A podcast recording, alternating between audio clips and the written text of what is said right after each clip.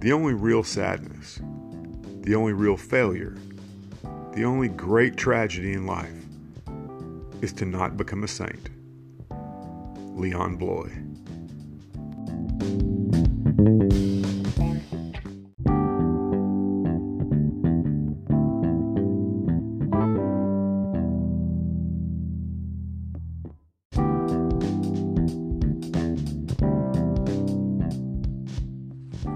Welcome to the Everyday Saints podcast, where we learn about the saints as we strive to become saints. I'm Paul, and today's saint of the day comes from an almost forgotten period of Mexican history when the church suffered severe persecution. Let's meet Blessed Miguel Agustino Pro. When most people think about religion in Mexico, they automatically assume that there has always been good relations between the government and the church. After all, following the appearance of Our Lady of Guadalupe to Juan Diego in 1531, nearly the entire country converted to Christianity. Today, there are over 100 million Catholics in Mexico, making it the second largest Catholic country after Brazil. But during the nationalist period following independence in 1921, anti clerical forces took power and severely restricted the church's activities. It was during this time that Miguel Pro came of age. Born in Guadalupe in 1891, he was from an early age intensely spiritual, as well as a tireless practical joker. At the age of 20, Miguel joined the Jesuits, but in 1914, he and the Jesuits were forced to flee Mexico because of intense persecution. Miguel traveled through Texas, New Mexico, and California before finally being sent to Spain, where he finished his seminary training. He was ordained a priest in Belgium in 1925. The Jesuits sent him to Mexico City in 1926, hoping that a return home would improve his poor health. Just after he arrived, Mexican President Calles banned all public worship.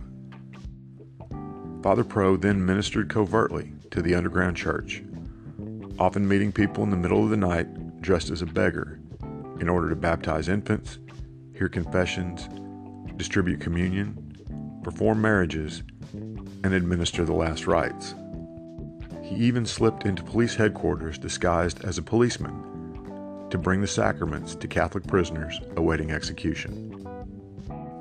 In November of 1927, there was a failed attempt to assassinate the President of Mexico.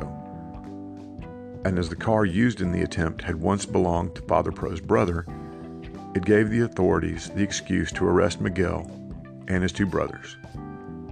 On July 17, 1928, President Calles ordered Father Pro to be executed, ostensibly for the assassination attempt, but in reality for his defiance of the ban on Catholicism.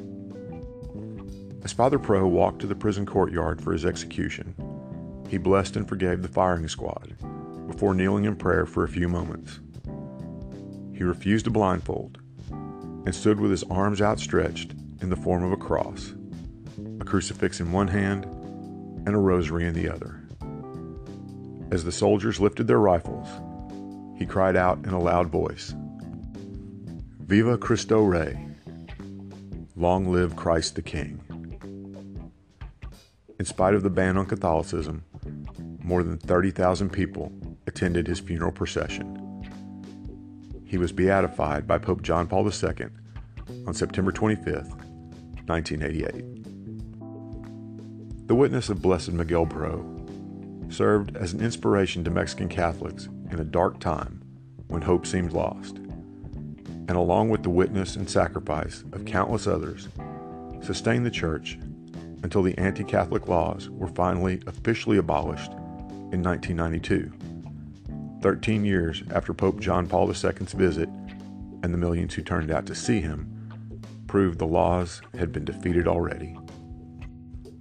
We often think martyrdom is something that happened back in Roman times, but it continues to this very day. Miguel Pro is a saint who shows us how we should live in the face of such dangers.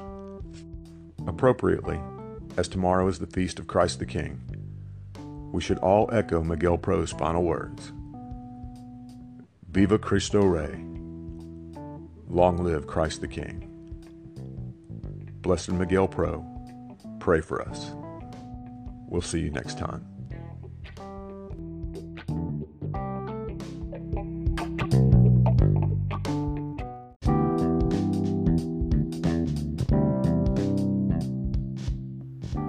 Hope you enjoyed today's episode of Everyday Saints and that you're finding our look at the lives of the saints both informative and enlightening.